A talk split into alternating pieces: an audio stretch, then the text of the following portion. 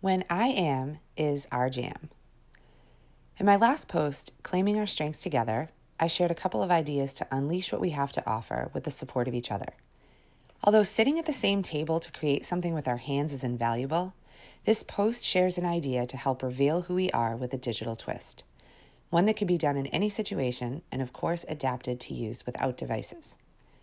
In a time where many educators were teaching online, I learned that it's particularly important for kids and adults to know they are far more than what we see on our laptops, just as they are far more than the masked faces I see entering our buildings every day. We just need to ask them who they are and invest in their answers. I am Jam. There are a few digital creation tools I hold close to my heart, and Google's Jamboard is certainly one of them.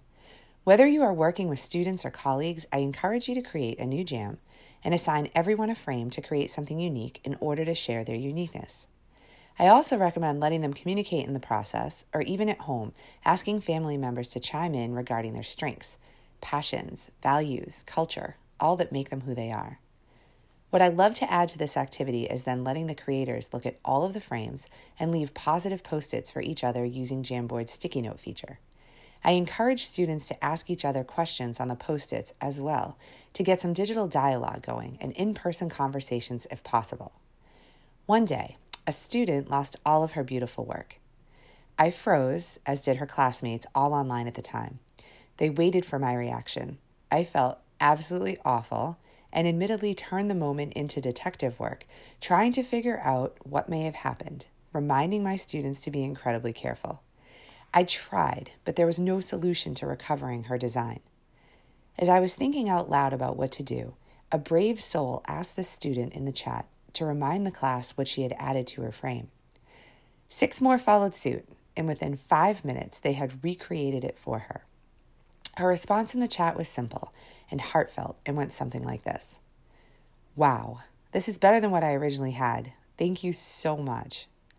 When we create a space for people to share their stories, we are also handing them the message that all stories matter. Whether they are spoken out loud or spoken through pictures, whether they are written, drawn, painted, or videoed, it's the opportunity to both see and be seen that matters. My students made this come to life in a way I could have never predicted. In fact, they stopped me in my tracks, and what we lost was clearly something to gain. Often it's those unexpected discoveries that make the most memorable moments. Regardless of how you do it, and there are countless ways, I hope you will share how you empower those around you to make I Am their jam, and make sure to give yourself the opportunity to participate. I think the best part of creating my own I Am Jam frame was realizing every word and image carries a history, sparking potential to go deeper.